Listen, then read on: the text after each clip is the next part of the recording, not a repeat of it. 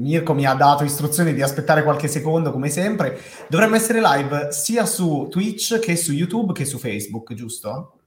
Mirko? Sì, sì, sì, sono unificati. Ora esatto, mi danno un termine ufficiale, però sì. eh, ma noi riusciamo, eh, aiutami a capire, noi riusciamo a vedere anche i commenti, cioè vediamo i commenti solo su, di Twitch o anche... No, in realtà credo che visto che abbiamo fatto la diretta su tre servizi, dovrebbero comparire tutti qui nel tuo pannello di controllo. Questo lo vedo, okay. Stefano. Da dove ci scrivi? Da Twitch. E Vedi Twitch era l'unica come. cosa che sapevamo avremmo visto, Stefano. per cui non lo so. Sì, però, sì, vabbè, la fase poi... iniziale dove stiamo qui, però poi andremo direttamente solo su Twitch. Qua è per non creare un po' di shock. esatto. Ciao Martina, ciao a tutti quanti. Questa qua è la prima puntata, diciamo, della nuova versione di Betty's News Q&A, che è la nostra rubrica ormai datata, non so quanti, 86-87 episodi abbiamo fatto. La nostra rubrica settimanale è dedicata alle notizie dal mondo del cinema e della TV, eh, che in questa sua nuova veste sarà ancora più dedicata al cinema e alla TV, nel senso che eh, durerà di più rispetto a prima. Ditemi se ci sono strani suoni, perché stanno facendo dei lavori qua fuori casa mia, quindi potrebbero esserci rumori allucinanti. Bene. E, e, poi appunto qui c'è Gabriele con noi, Vedeschi oggi non c'è, però più tardi si collegherà con noi anche Alessandra Pellegriti, eh, con cui parleremo di serie TV, di, delle notizie dal mondo delle serie TV, insomma c'è un bel po' di roba di cui parlare, io mi sono anche segnato un elenco di notizie principali e l'ho fatto utilizzando Bettes Plus che mi sono reso conto essere molto utile per segnarsi i preferiti. Dunque, eh, vediamo un po' se qualcuno, c'è qualcuno che ci commenta. Matteo Suman ci commenta da Facebook, quindi direi che ufficialmente anche Ludovic, anche Stefano. Quindi noi riusciamo a vedere i commenti da tutti, anche Mirko, no, Marco Timpani e Katiuscia, anzi Katiuska, Giovanni Villani, fanta- fantastico, direi che eh, possiamo iniziare. Allora, iniziamo a parlare come sempre di... Ehm, no, aspettate, prima di parlare come sempre eh, ok, allora iniziamo a parlare un, del primo argomento, che visto che approfittiamo della presenza di Gabriele Niola, parliamo della festa del cinema di Roma. E poi iniziamo a leggere un po' di commenti perché voglio creare un po' di discontinuità dal caos generato da Francesco Lo negli ultimi giorni, il quale ne, nelle sue dirette fiume dedicate a, eh, a, a serie tv e a film era una raffica di commenti e lui che cercava di andare avanti, però si, costantemente si fermava, è stato un meraviglioso caos. Quindi oggi cercheremo di essere un attimo più ordinati nella gestione dei commenti, anche perché siete tantissimi per cui. Eh, dicevamo, la festa del cinema di Roma, Gabriele, hanno annunciato un po' di cose. Allora, di, riesci a farci un po' il punto di, di, che cosa sappiamo della festa di quest'anno, gli ospiti e soprattutto quali sono le tue aspettative, visto che tu tra tutti noi sarai quello che insieme a Francesco Lo parteciperà alla festa del cinema di Roma? Guarda, le, aspettative sono incredibilmente altre e non, non l'avrei mai detto, nel senso che complicato fare un festival in questo momento ed è complicato coinvolgere dei talent in questo momento. La festa del cinema di Roma è un, da quando c'è Antonio Monda, cioè negli ultimi sei anni tipo, è stato centrato sui talent. Hanno, per carità, hanno mostrato anche degli ottimi film, però hanno fatto la scelta che ha molto senso di non inseguire le prime mondiali cioè di far vedere anche film che sono passati, ovviamente non a Venezia e neanche a Cannes, sarebbe un po' troppo, ma magari a Toronto, a San Sebastian, eh, al Sundance, eh, facendo vedere un po' il meglio dell'annata, che è quello che fa anche Torino, però Roma cerca di farlo con un altro piglio. E, ehm, quindi magari dal lato dei film si poteva fare, non avevo troppe, troppi pensieri che non ci sarebbero riusciti, anche perché Roma è tra quei festival che hanno deciso di prendere i film con l'etichetta Cannes, quelli che sarebbero dovuti andare a Cannes e che hanno annunciato lo stesso. Quindi comunque insomma c'è un, c'è un bel po' di roba, decisamente. Ma io temevo per i talent, perché chi ci viene, cioè chi si muove. E da un lato hanno fatto un ottimo lavoro sugli italiani. Era chiaro che sarebbero venuti più italiani del solito, questo è evidente. Però hanno fatto un ottimo lavoro. La sezione incontri ravvicinati, che è una sezione che propone almeno una volta al giorno, alcuni giorni anche due, incontri, masterclass sul palco con dei talent, eh, a, e dico solo gli italiani, i fratelli Manetti che portano anche delle immagini diabolic inedite. Gabriele Mainetti, nessun bisogno di presentazione, neanche di, di quello di cui parlerà. Eh, I fratelli di Innocenzo che eh, avevano avuto a Roma a un certo punto una bocca, sembrava che dovessero esordire a Roma con la Terra dell'Abbastanza, invece poi andarono a Berlino e bene fecero. Gianfranco Rosi, reduce dalle polemiche dal mancato premio di Venezia, Francesco Totti che fa ridere perché non è un talent di cinema, anche se Beh. alla fine del cinema c'è un documentario su di lui, un documentario importante fatto con la sua collaborazione, ma onestamente l'idea di vedere Francesco Totti sul palco che parla di film, dei suoi film preferiti, beh, chiaramente è una cosa stimolantissima, interessante. A intervistarlo sarà Pier Francesco Favino, ci saranno loro due sul palco, insomma è una cosa che subito diventa interessante. E quando andiamo su talent internazionali i nomi sono incredibili. Il i più piccoli, parlo dei più piccoli, sono François Ozon e Thomas Winterberg, che è il regista anche di Blanc, che è uno dei film Can Labeled che sarà uh, a Roma. E ci sono Tom York, che è il cantante leader dei Radiohead. Ci sta John Waters, che è il regista di Hairspray, di Pink Flamingos, uno dei registi più ribelli e assurdi e camp. Pazzo che sono americano, tra l'altro, uno dei due americani che viaggiano dall'America. L'altra è Zadie Smith, la scrittrice. Eh, ci sta uh, Steve McQueen che prenderà il premio alla carriera, il, il regista di 12 anni schiavo e di molto altro. Eh, e ovviamente sarà un po' diverso, però diciamo via, via Skype o via Zoom o quello che è comunque in teleconferenza faranno la masterclass Pete Doctor della, della Pixar che prenderà altro premio alla carriera, Werner Herzog e Damien Chazelle. Cioè, insomma, eh Comunque è una cosa abbastanza clamorosa. Eh. Tra l'altro eh, è anche un po' più... Cioè, ci sono talent... Ci sono talent, direi anche più internazionali di quelli che ci sono stati a Venezia, eh, se possiamo essere... Ah, se, sicuramente. Cioè, facendo i dovuti paragoni, però... Spesso Roma è riuscita in questo talent è molto forte. Gli altri anni c'è stata Meryl Streep, c'è stato Tom Hanks, eh, c'è stato Xavier Dolan, David Lynch, insomma, eh, da sempre sui talent è molto forte Roma. Ricordiamo che Roma è uno dei due eventi nel pianeta che ha mm. ottenuto di fare anni e anni fa una masterclass con Terence Malik. Cioè, Terence Malik di fronte a un pubblico. Tutti Ma lui c'era? Cioè, l'uomo che nessuno può vedere, tutti che lo vedono così. Insomma, una cosa abbastanza clamorosa. Ehm, per cui io sono stupidissimo, interessatissimo e molto molto curioso di vedere come andrà, perché poi loro, vabbè, cioè, questo lo, lo diciamo velocemente, sarà curioso vedere come faranno per il Covid, nel senso che mm. abbiamo raccontato molto come Venezia è stata impeccabile dal punto di vista del distanziamento sociale, tutto quanto, impeccabile, e aveva mm. un milione e mezzo di budget in più dedicato solo a questo. La festa del cinema di Roma ha 100, no, un milione di euro in meno rispetto all'altro anno. Questo. Quindi non solo non hanno la parte in più, ma hanno del budget in meno.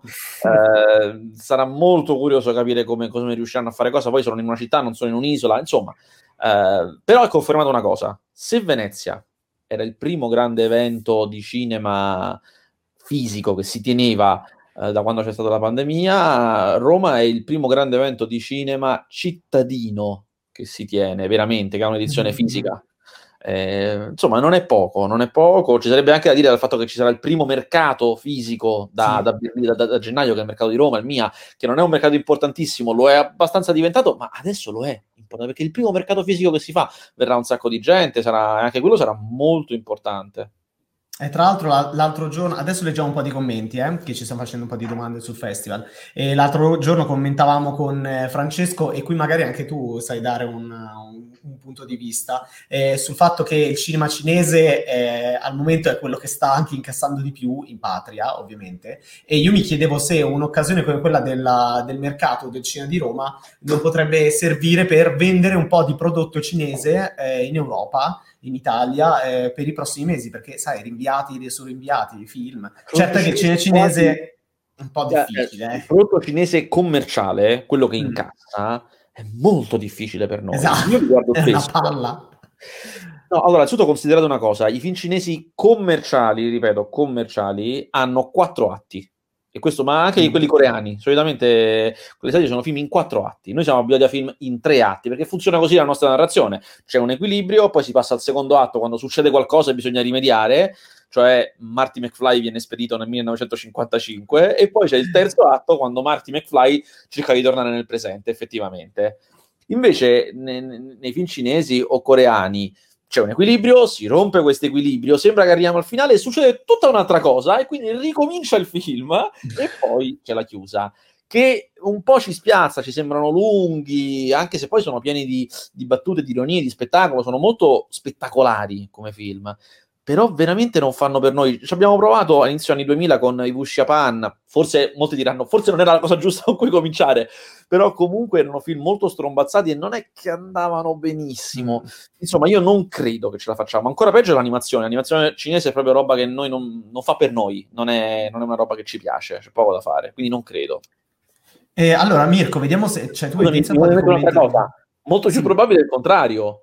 Il testimone è un visibile un film di una mm. bruttezza rara con Scamarcio, è andato benissimo al box office cinese. Benissimo. Eh. Benissimo intendo settimo, ottavo nel box office mm. cinese, che vuol dire, so, più di Zalone, cioè avete presente poi i numeri del certo. box office cinese, vuol dire cifre senza senso. Eh, per cui magari è più probabile quello che in un momento in cui non gli arrivano gli americani, ormai le porte de- della Cina sono aperte e li comprano i film stranieri, magari comprano un po' di più gli europei. Eh sì, no, io penso al fatto che noi per i prossimi mesi non avremo moltissimi contenuti da proporre in sala, nella speranza che la sala resti aperta come tante altre attività in una sorta di nuova normalità nella quale, nonostante ci siano moltissimi casi, eh, ci rendiamo conto che la sala cinematografica non è il luogo dove c'è il contagio, casomai certi uffici dove non si mettono le mascherine oppure eh, certi mezzi pubblici super affollati. per cui eh, dobbiamo un attimo sperare che oltre al prodotto italiano, vabbè, arrivi un po' di cinema francese probabilmente e, però sì, boh, i film cinesi in effetti, o forse un po' si recupererà un po' di roba della Corea del Sud. Allora, Mirko, l- iniziamo a, segui- a, rispondere un po' di commenti. Sì, allora, allora Bernardoni diceva, vabbè, un sacco di incontri bellissimi, effettivamente c'è, c'è, una bella lista di roba, e Chiadiusca voleva fare questa domanda, in che modo si potranno seguire le masterclass? Esatto. Allora, mh, mm, Cariusca, ti, ti, devi informare bene, ma io se non ho capito male, l'hanno detto un po' a mezza bocca, eh, non è stato... Eh. Ma io credo che alcu- allora, quelle online, io credo che quelle, cioè con um, via Zoom, eh, credo che saranno online, credo proprio di sì. Eh, e eh, quelle fisiche non credo, perché loro comunque devono fare spettatori, cioè è mm. evidente. La vedo difficile che le manderanno in contemporanea, però mh, mm, controlla, in fondo, di, di certo se lo fanno sarà strombazzato sul sito, questo è poco ma sicuro. Uh, quindi prova informati, anche noi magari lo, lo riporteremo adesso ancora sì, siccome sì. non è ancora uscito il programma giorno per giorno eh, non lo possiamo sapere no? perché finché non c'è la data non, non, viene annunciato però insomma anche noi probabilmente lo riporteremo se sarà così sì, io parlavo con Francesco l'altro giorno che mi diceva che comunque con questa cosa degli eventuali problemi per il Covid eh, stanno cercando di ragionare perché sì, eh, probabilmente faranno in modo che si stia il meno possibile lì fisicamente, Ma proprio perché non hanno budget. Le sale sono Come? piccole, questi eh. eventi. Cioè il, mm, la sala più grande in cui fanno gli incontri è quella dove fecero l'incontro con Mary Strip, che era una roba che spaccava tutto, chiaramente, che la gente è rimasta fuori. Se l, ci sediamo un posto sì o un posto no, ci entra veramente poca gente. E mm. quindi anche loro stanno pensando di capire, cercando di capire come fare. Mirko, andiamo avanti. Sì, alla fine ci sarà la presentazione del film di Cannes che tanto ha voluto Fremont. Eh sì, sì, sì, sì. I film di Cannes verranno e verrà Fremont come aveva promesso, verrà anche lui a accompagnarli, anche perché cioè, non, è, non, è, che ci fa un favore, è lui che ci tiene a far vedere questo è un mio film, ovviamente. Sì. Poi questa è chiaramente rivolta a una notizia uscita poco fa, ovvero che Soul, eh, dopo la presentazione a Roma, non arriverà più al cinema, ma direttamente su Disney Plus però a Natale rispetto all'uscita inizialmente prevista per novembre. Però la differenza con Mulan, la grossa differenza è che non sarà ehm, un accesso premium, un accesso VIP, però sarà disponibile nel catalogo del, del Colosso, lo streaming, diciamo a titolo gratuito, però chiaramente bisogna avere l'abbonamento. Gabriele, a questo proposito, secondo te, no, più che altro, secondo te la festa del cinema di Roma eh, che però negli ultimi anni si è abbastanza aperta molto, per esempio, anche alla serialità, eccetera. Come, come reagirà a una cosa del genere? Cioè, io leggevo tra i vari, eh, diciamo, gruppi di giornalisti e quant'altro che dicevano eh, sarebbe bello se ci fosse una rivolta e si boicottasse il film al Festival di Roma, eccetera. Mm, non lo so, tu come la pensi a questo punto di vista? Perché no, ovviamente no. questa decisione è una no. batosta, l'ennesima batosta, però cioè... Sì, ma poi, allora, diciamo che facciamo, facciamo questo scenario, facciamo uno scenario in cui ci ribelliamo, no? Allora, ci ribelliamo e non andiamo alla proiezione, fa quello che può fare un giornalista, cioè non vado alla proiezione, non ne parlo, non ne scrivo, lo boicotto. Innanzitutto io non credo che la notizia arriverà alla Disney America, prima esatto. cosa, cioè, non credo che ci sia questa cosa, no, cioè ci stiamo cacando sotto che i giornalisti non vanno all'anteprima, cioè non credo. Comunque, diciamo che uno lo fa eh, per ideologia, no, lo fa perché ci credo, ma credo in cosa? Credo nel fatto che la Disney non può eh, prendere un film che aveva annunciato per la sala e buttarlo online eh, e quindi invece deve uscire in sala, deve perdere i suoi soldi assolutamente, deve far registrare un altro trimestre negativo assolutamente in borsa e quindi deve licenziare gente. Cioè, alle volte non ci rendiamo conto che ci sono i lavoratori delle sale, massimo rispetto, ma ci sono i lavoratori anche alla Disney. Tendiamo a percepire queste società che sono immense come capace, cioè che gli frega la Disney di perdere un po' di soldi? In realtà la Disney sta perdendo una cifra fuori dalla grazia di Dio. Cioè sta ah, degli azionisti, insomma, che sono anche abbastanza guerrafondai, diciamo, per cui sì, insomma... Cioè, perché il, immaginatevi che il settore parchi pesa più di quello cinema, cioè un, è un, come dire, un business più dove girano più soldi. Quindi i parchi sono andati in ovviamente non ci va nessuno, sono chiusi, evidentemente. Hanno licenziato 30.000 persone. Quando una società grande licenzia 30.000 persone, no, non vanno bene le cose, cioè evidentemente sono pronti a licenziarne altre che devono fare, di certo non chiuderanno, non chiuderanno baracca. Quindi non lo so, io non me la sento di dire alla Disney dovete andare in sala a perdere i vostri soldi. Tenet, l'avete visti, li ha persi i soldi. Cioè ha incassato 300, se non sbaglio, alla fine della fiera in tutto il mondo. Adesso, no, adesso sta a 300. Bisogna vedere perché per esempio in America, se e quando verranno riaperti i cinema, eh, la, cioè i cinema Los Angeles, New York, che sono Magari i mercati più grossi, No, no, Warner ha già previsto anche del budget bello pesante per ripromuovere, rilanciare tutto quanto, poi si vedrà come funzionerà come Però per dire, ecco, questo è un buon esempio, no? per dire, talmente è andato male Tenet che stanziano un nuovo budget, è come se un po' lo, tra virgolette, rinviassero, cosa che non può essere fatta per tutti i film, non è che tutti i film possono uscire due volte, non funziona così, okay. e Uh, Bond costa 300 milioni, non 200, quindi deve farne 600, non 400, cioè sempre di più. Ora, eh, Soul probabilmente io immagino che stia tra i 100 e i 200, non, non, non, non ho guardato sì. il budget, insomma, più o meno siamo lì. Ma eh, lo stesso, volete che i genitori portino i bambini? L'abbiamo detto, la sala è un posto sicuro, ma la gente non ci sta andando perché pensa che non lo sia. E, pe- e pensate che i genitori porteranno i bambini, che è il pubblico forte dell'animazione, quello grosso, in un posto che sbagliando non ritiene sicuro? Cioè, io li capisco la Disney, che dobbiamo fare? Sì, no, tra l'altro va detto anche che c'è una questione, Disney ha lanciato il, servizio, il suo servizio di streaming, di streaming, a marzo con già un, ehm, diciamo, una, un palinsesto di film in arrivo e di serie tv in arrivo originali che non era ricchissimo. Poi eh, la pandemia ha causato il rinvio forse del, del, prodotto di punta maggiore oltre a The Mandalorian, e cioè le serie dei Marvel Studios eh, e non sono neanche usciti i film che poi avrebbero arricchito il catalogo successivamente arrivando su Disney Plus.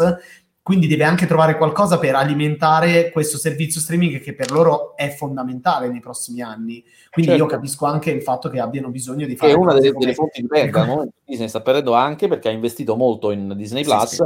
Disney Plus non può essere. Cioè... Però quello era previsto, eh? eh? Era previsto che andasse in perdita sì, per un po' di dire, tempo. Disney Plus, mi sembra Business Insider o Financial Times avevano previsto che Business, eh, Disney Plus diventa profittevole dal 2024. Quindi, eh, questo, no. questo eh, stando alle stime che aveva fatto Disney di quanti eh, iscritti ci sarebbero stati, in realtà li hanno già quasi raggiunti, okay. per cui però diciamo che se, sicuramente è una cosa su cui loro uh, avevano anche già messo in conto di stare in perdita per un po' di anni e un po' di tempo comunque sia. E, e qua, eh, come vedi, poi prendono i film di Troisi, i film di Benigni, cioè per arricchire un po' il catalogo. Sì, quello è un altro discorso ancora. Le norme europee prevedono che tu abbia una quota di prodotto nazionale, loro sono obbligati sì. ad avere dei film italiani, un certo 30%, 40%, non mi ricordo più, c'è una percentuale che devono avere di eh, cinema del, del, paese in cui stanno, mm. quindi nel nostro caso è italiano. Ehm, quindi alle volte vedete Netflix pure li produce, li produce allegramente, diciamo, cioè non è che proprio sta lì a fare a guardare a fare una selezione eh, stretta, perché è averli. Ehm, no, ci dice un'altra cosa che non è andato così bene, evidentemente, Mulan. C'era Seven Parks Data, diceva 270 milioni di incasso mm. a spanne, il che avrebbe voluto dire che era andato moderatamente in positivo, se poi ci metti anche i soldi della Cina, che sono pochi, ma sono 40 milioni, non sono, eh, eh voleva dire essere andati abbastanza in positivo, però forse hanno sbagliato, perché se no l'avrebbero messo. Ma non credo sia, Mirko, non so tu cosa ne pensi, però non, no, non credo sia tanto sbagliato quanto sia stato una prova, un esperimento. Probabilmente ne faranno altri così. Eh. Sì, secondo me aspettano anche sì. il film giusto, capito? Nel senso che secondo me poi qua, come dicevi prima tu, Andre, è anche una questione che prima o poi il catalogo va arricchito anche con titoli forti, no? Quindi magari Soul, ok, che cioè, a me sarebbe piaciuto tantissimo vederlo al cinema, secondo me sarà pure bellissimo, però ecco, a una certa la strategia deve anche essere eh, diamo fiducia ai nostri utenti sul fatto che c'è anche materiale di qualità senza che debbano pagare ulteriormente. Quindi Poi diciamo, diciamo che Soul non è un titolo di punta, neanche per la Pixar, esatto. non, è, esatto. non, ha quell'attesa che creano certi film Pixar. Eh, non è stato neanche promosso molto. Eh. Vabbè, beh, in questo periodo, visto l'incertezza, nessuno poi vuole investire troppo su, su una cosa. Però insomma, ora partiranno chiaramente con Soul. Perché devono partire prima o poi.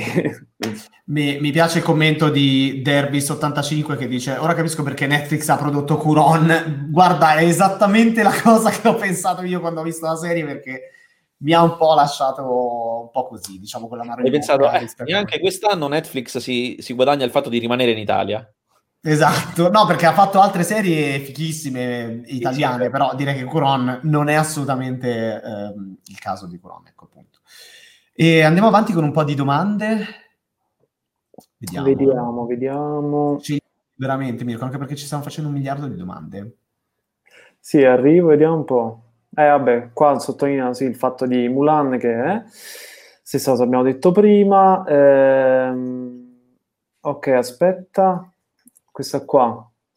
Allora, ho letto sul vostro sito l'intervista di Niola per quanto riguarda la Lotus Factory per far rinascere il cinema del genere in Italia. Cosa ne pensate? Io sono curioso di The Land of Dream. Voi? Anch'io sono abbastanza curioso. Eh, non lo so. Allora, io sono sempre scettico su queste cose. Perché quante volte abbiamo sentito che riparte il cinema di genere? Sono, siamo a favore, sono a favore, ma magari... Allora, è a favore? Sì però, però sono scettico, cioè finché non vedo non credo. Ho visto il trailer che da un lato mi faceva pensare bene, dall'altro mm, anche male. Avete presente quell'effetto per cui lo vedi, vedi il trailer magari e dici ah però un film italiano così, ma che bello, poi continui a vederlo e dici tutto, se fosse americano non mi piacerebbe, cioè è, è, è italiano, solo perché è la novità, solo perché non l'abbiamo mai fatto. E pensi vabbè ma quanto a lungo io devo giudicare diversamente i film italiani perché sono italiani? Ed è una novità che una cosa italiana sia fatta così? Non lo so, me lo chiedo spesso, uh, però vedete, prima li vedremo ovviamente. Ma eh, parliamo un attimo, visto poi parleremo dei trailer, eccetera, ma visto, approfittando del fatto che tu sei ancora libero di partecipare a questa diretta, poi ci sarà un momento in cui sparirai. Uh, il trailer di Freaks Out, perché noi ne abbiamo parlato e, siamo, e abbiamo anche espresso qualche perplessità, possiamo dirlo. Um, allora, fra- perplessità sulle quali io posso anche non essere d'accordo con te, Gabriele, vero? Nel senso, cioè, adesso dici che cosa ne pensi te, perché eh, questo è un teaser, il trailer vero e proprio uscirà fra qualche giorno, quindi io sarò felice di essere, di, di, sentir, di vederti smentito, oppure magari Gabriele Mainetti seguirà la nostra diretta e modificherà in corsa il trailer, anche se, non lo so, per esempio il trailer lo fa 01, cioè no, non credo lo faccia 01, lo, sì, lo, lo fa... Beh, ma con l'approvazione di Gabriele, credo. Eh, figurati. Eh. no, poi c'è di mezzo anche la Chired. Eh, ha una mano fortissima su questo film, diciamo per prima, ha una mano fortissima, cioè non si muove foglia che non voglia, è, ha totale potere decisionale su tutto, eh, però io credo che il trader comunque venga da, da 0-1, lui ci starà addosso come può, ma insomma, lì. Allora, il trailer dura tipo un minuto ed è diverso dal trailer che abbiamo visto durante la grande presentazione. Non è il trailer vero. Il teaser, il trailer Scusate, che dura 47 secondi. Noi, anzi io ne ho visto uno eh, no, quando c'è stato un evento per giornalisti um, uh, che, uh, la presentazione del listino di 01, dei film che 01, 01 Distribution avrebbe poi distribuito, che hanno fatto vedere un, un, trailer che poi abbiamo scoperto non essere il vero trailer, ma una cosa che avevano messo insieme per quell'evento lì. Quindi io non credo che il trailer, che poi vedremo il 13 ah. ottobre, sarà quello che ho visto io. Non di meno, era un trailer anche quello. E allora, io parlo influenzato dal fatto che ho visto quel trailer lì questo teaser che è uscito a me mi fa veramente schifo. Io sono Mazza, però le mezze misure no, proprio. A me fa veramente schifo. Vi dico perché. Vi dico perché, perché io penso, avendo visto l'altro trailer, che il film non sia questo, cioè proprio un'altra cosa. E penso che stiano spacciando il film per quello che non è. Eh, cioè che allora, Innanzitutto, no, come avete visto, non si vede niente di azione e il film dovrebbe essere pieno di azione. L'altro trailer, il trailer era pieno, pieno zeppo di azione. Addirittura si capiva che c'erano tre fronti, neanche due, tre fronti di, di azione. Uh, questo zero. Ha quella terribile voce fuori campo di tirabassi, unita a quelle immagini del circo, le silhouette che vanno verso la luce. Io credo che loro lo vogliano spacciare per Pinocchio Pinocchio è stato un grande successo per uh, sì. 01 per, per, la Rai a Natale scorso, è andato benissimo.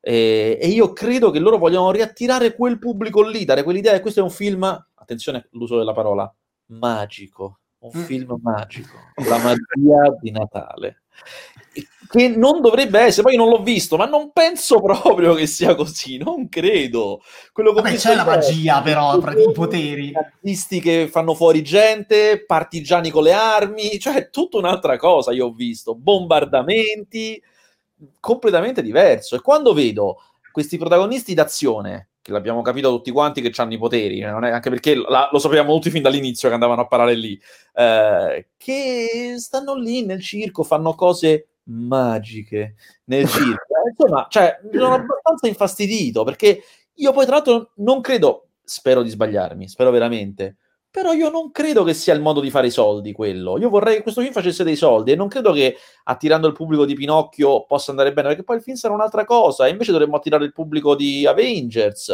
cioè non lo so. Mm, no. Beh, Mm, su questo non lo so, nel senso, cioè, ah, vabbè, è un primo teaser, se, anche se tendenzialmente le campagne poi partono su, cioè sono più o meno coerenti. Eh. Io da questo punto di vista immagino che, siccome è un film che è costato anche una barca di soldi, zero... eh? io sono disperato. Cioè, io spero solo di sbagliarmi veramente tanto, che può essere, eh, perché io non è che abbia quest'occhio commerciale che veramente... Cioè, quindi spero proprio di sbagliarmi e che invece sia la strategia giusta e bene così. L'importante sarà che il film vada bene, questa è l'unica cosa che mi preme, e che sia bello, ma avendo visto l'altro trailer, secondo me bello lo è. Sono abbastanza fiducioso perché mi sembrava veramente figo. E... An- eh, boh, anch'io ho visto l'altro trailer e devo dire che Ma questo trailer... trailer. no, vabbè, c'era la presentazione del listino 01, sì, sì, sì. quindi... No, però... però cioè, eh. posso, nel senso che, non so se avete visto, alla fine il trailer ti dice la settimana prossima arriva quello integrale. Sì. Eh, quindi alla fine, secondo me, ci sta che il primo teaser sia così un po' atmosferico, che non dice niente, che non si sbilancia. Io confido che invece il trailer esteso invece vada in un'altra direzione, perché è pure capitato qualche volta che facciano così, soprattutto poi in America, dove si parte piano e poi si preme l'acceleratore. Io credo quello che dici, però cioè, non credo che cioè, in America, quando c'hai, no in America, ma in generale, quando tu c'hai della, della, diciamo, delle sequenze forti, io trovo veramente escludo che non le, non le, mettano in mostra in qualche modo. Tu hai detto che c'è tanta azione, no? Cioè, però non Beh, credo che possano fare un trailer intero senza fare neanche un briciolo di azione. Però se loro ipoteticamente, io spero di no, volessero fare un finto Pinocchio, eh, dovrebbero eh. un po' levarle. No, anche perché pensate un attimo a dove verrà visto questo trailer. Ok, online, ma poi ah, certo, di solito li mettono... Eh, di solito li mettono al cinema e di solito quelli che vediamo al cinema non sono mai i trailer finali, cioè io li vedo solo ad Arcadia i film, eh, i trailer finali. Nei cinema normalmente vedo sempre il teaser, anche un mese prima, vedo il teaser di un anno prima, che è sempre atmosferico e quant'altro. Quindi ehm, c'è il rischio che tanto in sala non verrà visto perché non c'è questa ondata di pubblico.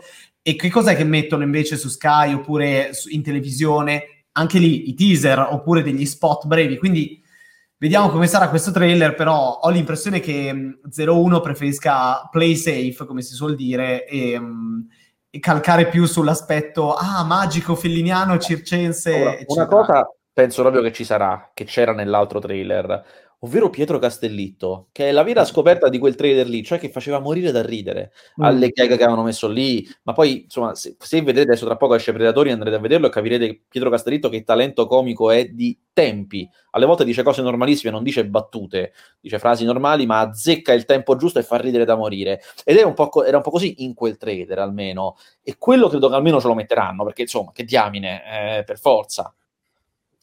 Esatto, allora Intanto vi dico, nei commenti per favore non iniziate a parlare di cose che non sia cinema o tv, ovvero in particolare la pandemia e varie dietrologie, perché non siamo assolutamente disposti a stare su questo argomento, quindi mi raccomando non iniziate, perché sennò iniziamo a cancellare. Esatto, tra l'altro. Iniziamo a cancellare commenti poi. Allora, dato l'immaginario che Freaks Out sembra voler creare, potrebbe essere il candidato italiano agli Oscar, secondo voi? Beh, teoricamente no? No? Tu ti, ricordi, tu ti ricordi un candidato all'Oscar miglior film straniero spettacolare che fosse all'americana? Io no. Può essere cioè, sempre la, Cina che ne fa di quel tipo di film lì, mai ha mandato quei film lì. Mm, ok, no, perché in effetti è vero questa cosa, però la dipende perché noi... Mm. Sì, giusto. Det- è, il punto è questo, che noi del film sappiamo ancora veramente poco, eh, perché non, det- non, sappiamo quanto effettivamente poi la componente azione sia... Effett- nel trailer che abbiamo visto noi, in effetti c'era tanto, però non è detto che poi sia... Boh, però sì, questo film credo che voglia essere pre- principalmente commerciale. Eh, sono stati un anno e mezzo a fare gli effetti speciali, perché già sicuramente sì. noi siamo più lenti degli americani, però è stracolmo.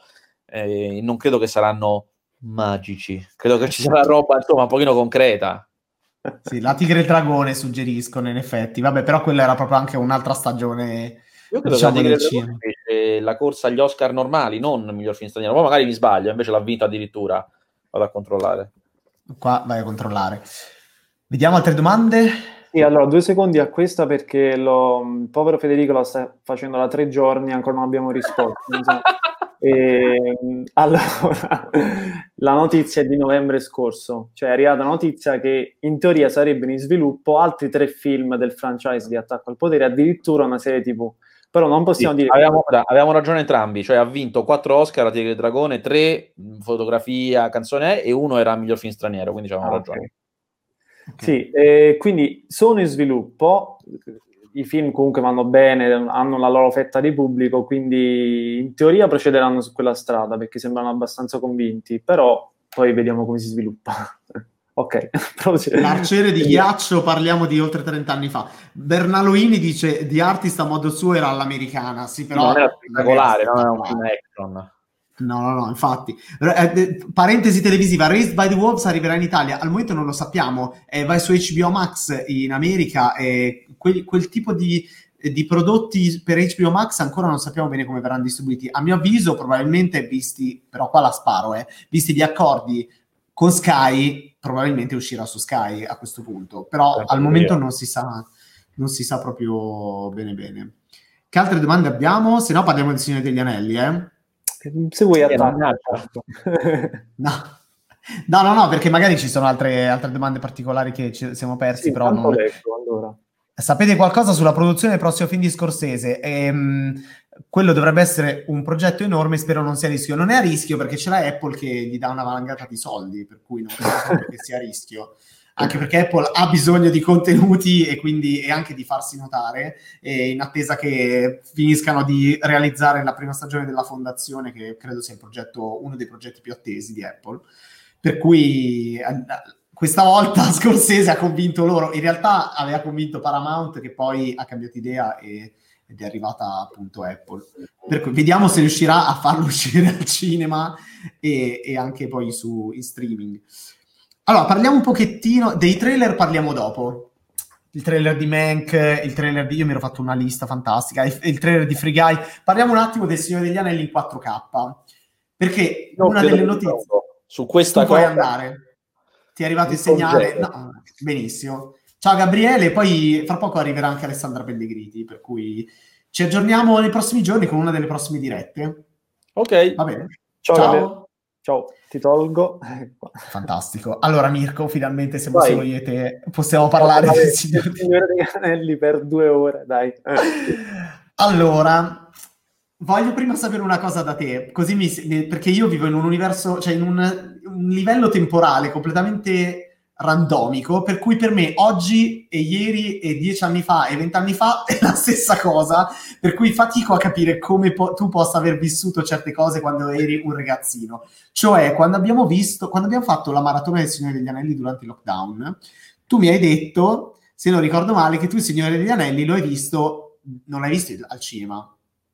Perché tu giustamente sei del 90 sì, 91, però no. era, cioè era, avevo tipo 10 anni quando è uscito, e, ehm, forse era appena compiuto, sì, e, ehm, quindi non era proprio, diciamo... Il film adatto da vedere in sala. Sì, poi è, è un aneddoto simpatico, te l'ho già detto, ma io avevo eh, il terrore delle, delle persone calve, ok? Quindi quando cioè, avevo già visto queste un scene... po' mi potrai più guardare in faccia, mi sa. Sì, delle... sì, quando avevo visto queste scene, avevo intravisto perché la stavano vedendo i miei genitori, mi ricordo questa cosa, e ho visto, intravisto Gollum, eh, e quindi c'è stato un periodo in cui ho detto io a quel film non mi avvicino. Poi ho superato... Non è una persona. Sì, lo so, ma anzi era ancora più mostruoso, capito? Quando ho superato questo trauma, allora ho detto me lo vedo però era, era, ancora comunque piccolo, eh? era, l'ho visto in VHS e... Mm, Ma quindi VHS vuol dire che hai visto la prima, l'hai visto che avevi 11 anni?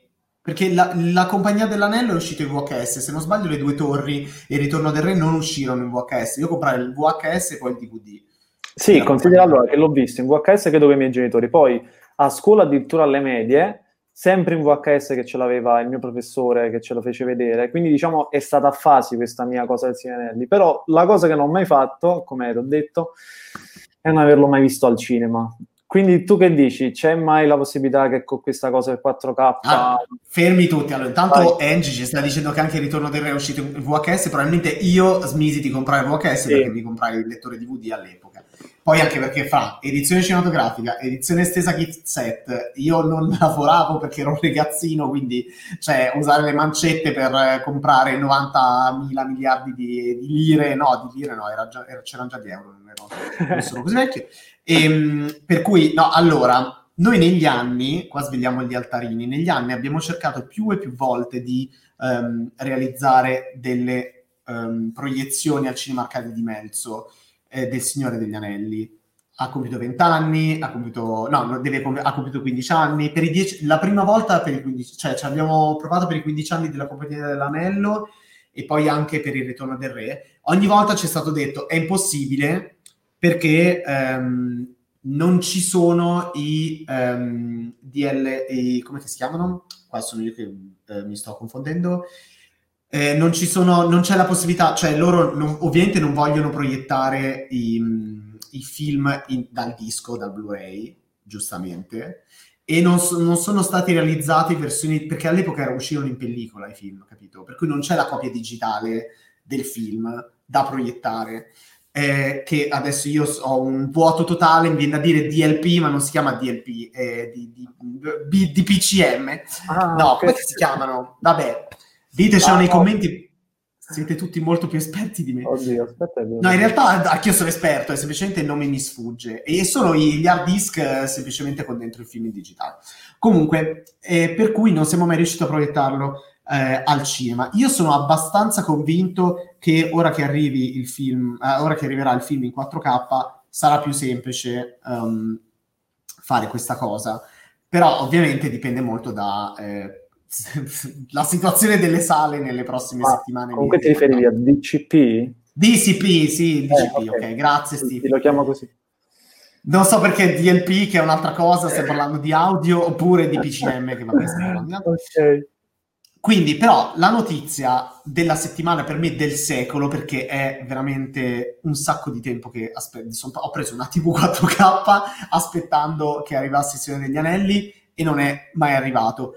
Tra l'altro adesso non ho più neanche il lettore Ultra HD e bisogna aspettare che arrivi la PlayStation 5 che io piglierò, diciamo, più in là perché in realtà le, le, poche PlayStation Xbox che prenderemo per la redazione sono giustamente per i nostri redattori dell'area videogiochi. E non crediate che ce le mandino gratis, per cui dovremo fare questo piccolo investimento ed è per questo che dovete iscrivervi a Bettes Plus per aiutarci.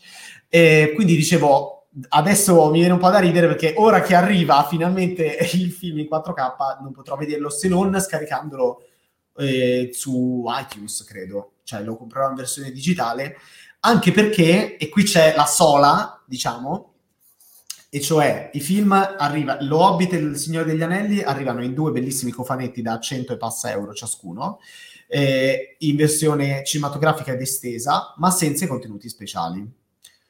Per quelli dovremo aspettare un mega cofano che arriverà a, eh, nell'estate del 2021, eh, per il quale io sto già iniziando a mettere da parte le monetine, eh, che includerà anche tutti i contenuti speciali, ovviamente non rimasterizzati in 4K, perché non ha senso, cioè non, non si può neanche fare, e, um, e, dei contenuti inediti. Allora, anche qua domanda a Mirko, ma tu all'epoca probabilmente non seguivi questa cosa, ma tu ti ricordi che si è parlato per anni, decenni, secoli, secolorum di questi contenuti fantomatici, cioè scene tagliate, e non scene delle edizioni stesse, proprio scene tagliate messe da parte sì, e allora, soprattutto i blooper.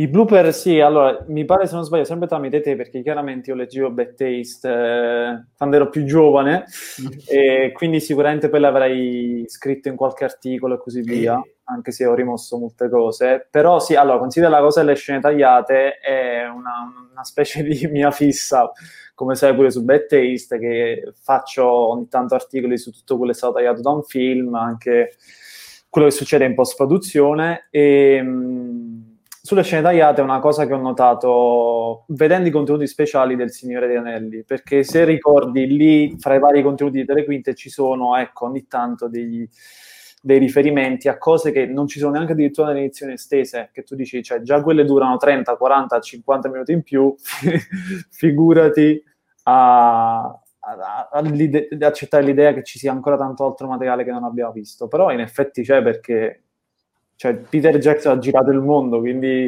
vorrei che ci fosse anche quello. Cioè, per dire, no, anche Arwen che sta al fosso di Helm, se ti ricordi, mm-hmm. io quella, ok che fa storcere il naso, però la vorrei vedere per sfizio, perché comunque ricordo che lei si allenò un sacco per combattere al fosso di Helm assieme agli altri, quindi vorrei vederla. Uh, adesso scusate, nei commenti qualcuno mi sta dicendo ma scusa quanti anni hai e eh, Federico addirittura scherzando dice io gli do 35 anni, fermi tutti, allora fate due calcoli, Bad Taste ha compiuto 16 anni quest'anno, io ho aperto Bad Taste, abbiamo aperto tutti insieme che io avevo um, appena compiuto 20 anni, perché è stato nel 2004, quindi ho 36 anni compiuti a luglio. Non lo so se qualcuno si aspettava che io fossi più giovane, ma eh, diciamo facendo due calcoli è veramente improbabile che io possa essere tipo coetaneo di Mirko, perché se no Bettista va bene. Vabbè, dai, è un complimento, su via.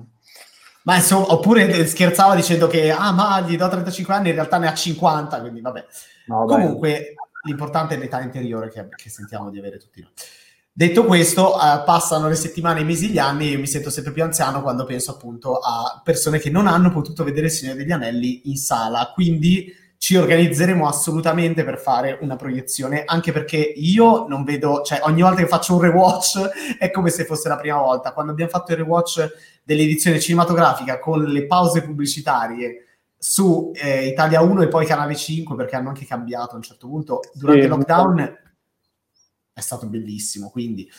Detto questo c'è una cosa importante da sottolineare e cioè che eh, come speravamo, perché negli anni la Warner Bros. ha fatto operazioni anche molto discutibili con questi film, eh, ha pubblicato edizioni su edizioni, c'è un'edizione limitata che contiene i, i famosi documentari di Costa Botes, che, ehm, che, io chiamo Costa Botes, ma probabilmente si dice Costa Boats, ehm, che è un documentarista amico di Peter Jackson che ha seguito la produzione dei film e ha realizzato tre documentari di uno, cioè tre film sulla realizzazione della saga eh, e questi film sono stati inclusi in un'edizione che nemmeno io ho comprato perché ho detto a quel punto ho detto vabbè dai forse veramente posso evitare e ovviamente non sono mai usciti altrove e spero siano in questo cofano perché vorrei... Ha senso, dai, cioè, eh, la cosa speriamo. più logica, dai, speriamo. Speriamo, però appunto eh, la Warner negli anni ha fatto operazioni un po' discutibili. I Blu-ray, per esempio, i Blu-ray normali eh, del Signore degli Anelli hanno, um, diciamo, a livello di colori, la fotografia non è propriamente quella che abbiamo visto al cinema. Eh, e poi lo Hobbit, vabbè, al cinema era in HFR che io ho amato, ma probabilmente tutti voi avete detestato. E tu l'avevi amata la versione HFR? In realtà, guarda, io il 3D lo, prefer- cioè, lo preferisco l'HFR perché una volta che ti abitui l'ho trovato veramente molto fluido e immersivo, no? Mentre sì, sì. il 3D ho rapporto molto conflittuale, però ricordo che quando ho visto l'Hobbit, una volta che mi sono abituato, ho detto mica male. Sì, Fantastico. Ecco, ehm, appunto, anche sull'Hobbit, vabbè, le edizioni, in realtà le edizioni Blu-ray dell'Hobbit sono eh, sono per forza diverse da come le abbiamo viste in sala, anche se io non ho il 3D sul televisore, ma so che chi aveva il 3D sul televisore quando andavano nelle TV 3D, eh, mi, so che appunto l- i cofanetti 3D dell'Hobbit erano pazzeschi, per cui, vabbè, detto questo, Peter Jackson, quando già l'avevo intervistato all'epoca dell'Hobbit, mi aveva detto voglio curare le riedizioni di tutti i miei film, diciamo, per mano mia e quindi si, comp- si è comprato i diritti mondi- globali di tutti i suoi film anno dopo anno e quindi fra un po' dovrebbero iniziare a uscire i suoi film in 4K, Bad Taste, Schizza Cervelli, eccetera. E, appunto, col Signore degli Anelli e con l'Hobbit ha fatto la stessa cosa, e cioè negli ultimi, credo, due anni circa, eh, lui ha supervisionato la rimasterizzazione completa del Signore degli Anelli e dell'Hobbit. Il Signore degli Anelli è stato girato in pellicola 35 mm e quindi in questo caso è stata fatta una nuova scansione in 4K della pellicola eh, del master originale. Gli effetti visivi che erano stati realizzati in 2K rimas- sono stati rimasterizzati, upscalati in 4K speriamo auspicabilmente con una codifica tale per cui il 4K sarà eh, assolutamente figo anche, anche negli effetti visivi. Con l'Hobbit è un po' diverso, nel senso che l'Hobbit è stato girato in digitale 3D 48 frame al secondo, 5K, però poi è stato tutto, ehm, diciamo, è stato creato un master in 2K con gli effetti visivi in 2K. Quindi anche lì è stato rimasterizzato in 4K l'originale e gli effetti 2D credo siano stati rimasterizzati in 4K con upscale, non lo so.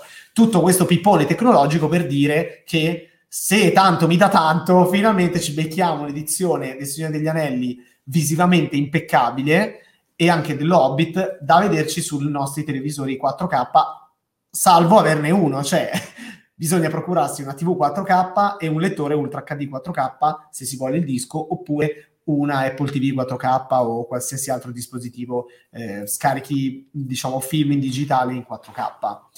Quindi ecco, è una cosa un po' impegnativa eh, su, da questo punto di vista, però... E se no ci troviamo tutti al cinema per una proiezione, insomma. Tu quale prenderai, Mirko?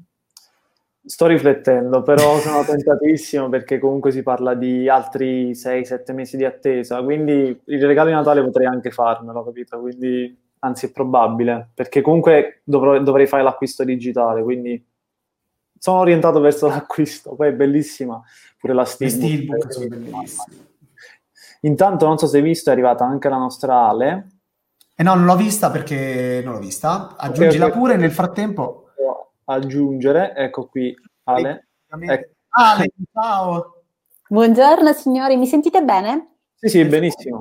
Bene, sì, sì. bentrovati, che bello ritrovarvi, signori miei, e bentrovati ai nostri lettori, chiaramente, che mi fa sempre molto piacere ritrovare Stavamo... qui via collegamento. Esatto, stavamo parlando di, di, cinema, adesso poi ci mettiamo a parlare anche un po' di serie TV, sì, però sì. appunto... Mh, eh, Ma io vi stiamo delle... seguendo perché, insomma, avendo io un po' più di anni di voi, dico subito ai nostri lettori di non toccare l'argomento età, lo metto subito tabù, non fatelo. Eh, avendo qualche annetto più di voi, io l'extended version del Signore degli Anelli ce le avevo tutte in DVD. ah, ok, vabbè. Sì, sì, sì, sì, sì, ovviamente ovviamente. No, vabbè, quelle io avevo, avevo, preso le gift set, ovviamente, proprio il cubotto con dentro i, gli Argonaut nella prima gift set, nella seconda c'era Go- Gollum. No, cos'è che c'era nella seconda? Aiuto! Non mi ricordo cosa c'era nella seconda, perché Gollum era nel terzo, credo, se non mi ricordo male. Vabbè, questo, ecco, qua tradisco la mia età. clamorosa. Ragazzi, ditemi nei commenti cosa c'era nella, nel gift set delle due torri. Perché nel, nel gift set del Ritorno del Re c'era Gollum. Non vorrei sbagliarmi, in realtà forse era nel Ritorno del Re che c'era... Allora, c'era Gollum nelle due torri. C'era Gollum. C'era Gollum. Ok, e nel terzo allora cosa che c'era? Middleman. Aiuto, non mi ricordo. Matteo Tosini, dite, dimmelo, ricordami che cosa c'era. Non, perché c'era la statuetta anche di quello, non c'era... Minas Tirith, certo! Ok, basta, scusate. Che tra l'altro si poteva anche... C'era sotto... Peter Jackson. Beh, con i soldi che gli abbiamo dato, effettivamente avremmo dovuto ricevere Peter Jackson. Comunque, vabbè. E allora, dobbiamo chiudere rapidamente la parte cinema parlando del disastro epocale di questa settimana perché niente, noi abbiamo fatto una battuta durante la prima diretta Twitch che è stata ah ah, adesso vi salutiamo perché sicuramente mentre eravamo in diretta hanno rinviato dei film hanno rinviato tutto. Ah, eh, volevo dire una cosa a Federico, perché mi stai chiedendo un miliardo di volte cosa ne penso del prequel di Grease e del sequel reboot di Dirty Dancing. Non sono assolutamente sicuro del sequel di, di Dirty Dancing, non mi piace assolutamente l'idea. Su Grease, eh, aspetto, io non ho mai giudicato i sequel o i prequel o gli spin-off come qualcosa che possa rovinare un cult o meglio, se fa schifo, eh, fa schifo, punto e basta, ma non può rovinarmi la memoria e, e, l'emozione che ho ogni volta che rivedo un film. La vera difficoltà è fare qualcosa che sia all'altezza dell'originale, questo a prescindere. Eh, però ecco, devo dire che non attendo per niente il prequel, cioè il sequel reboot di Dirty Dancing, eh, mentre su Grease eh, potrei essere interessato. Quindi vabbè, vedremo, vedremo. Allora, no, dicevo, hanno rinviato la qualunque, cioè ce la siamo veramente tirata, cioè, boh, non lo so. Eh, di Monster Hunter anticipato ne avevamo già parlato, forse l'unica gioia della settimana, o quasi, sì. perché in realtà hanno anche Free Killon. Sì, anche l'altra piccola gioia, se ricordi, era anche Matrix, che doveva uscire ad aprile 2022, almeno lo vedremo a dicembre 2021, però... Ma solo un anno e due mesi? Almeno dai, c'è una piccola gioia. Boh. Però se no, scusa. Jurassic World al 2022 sì, pure... in realtà non ce la faremo mai a parlare di tutto, in realtà, eh. perché vabbè, ci stanno chiedendo se Soul potrebbe uscire in sala visto il passaggio al cinema, cioè ne, al festa, alla festa di Roma. No, non credo proprio non credo assolutamente perché ci sarebbe un enorme problema con gli esercenti eh, per via delle, delle, finestre distributive. Cioè, se fai uscire un film in sala, devi aspettare tre mesi, eh, a meno che non esca tipo in sei sale, ma sarebbe ridicolo far uscire un film come Soul in sei sale, non ha senso. Cioè, non, è un film per famiglie, quindi uscirà soltanto, soltanto in digitale. E, e, dopo parliamo un attimo di, Sp- di Spider-Man perché avevamo detto e parlavamo anche di questo. Però appunto i film rinviati hanno rinviato. Andiamo con ordine tu hai l'elenco, io ce l'ho.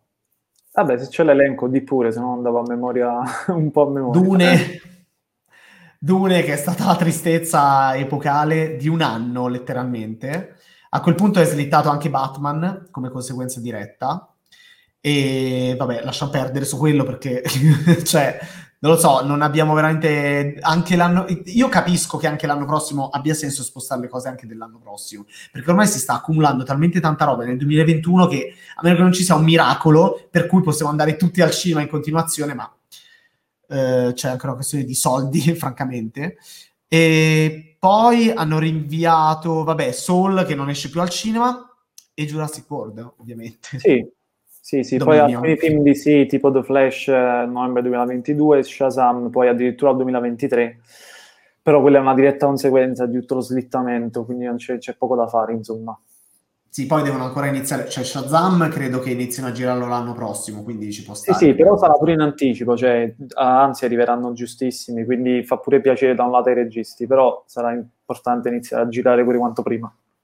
Già.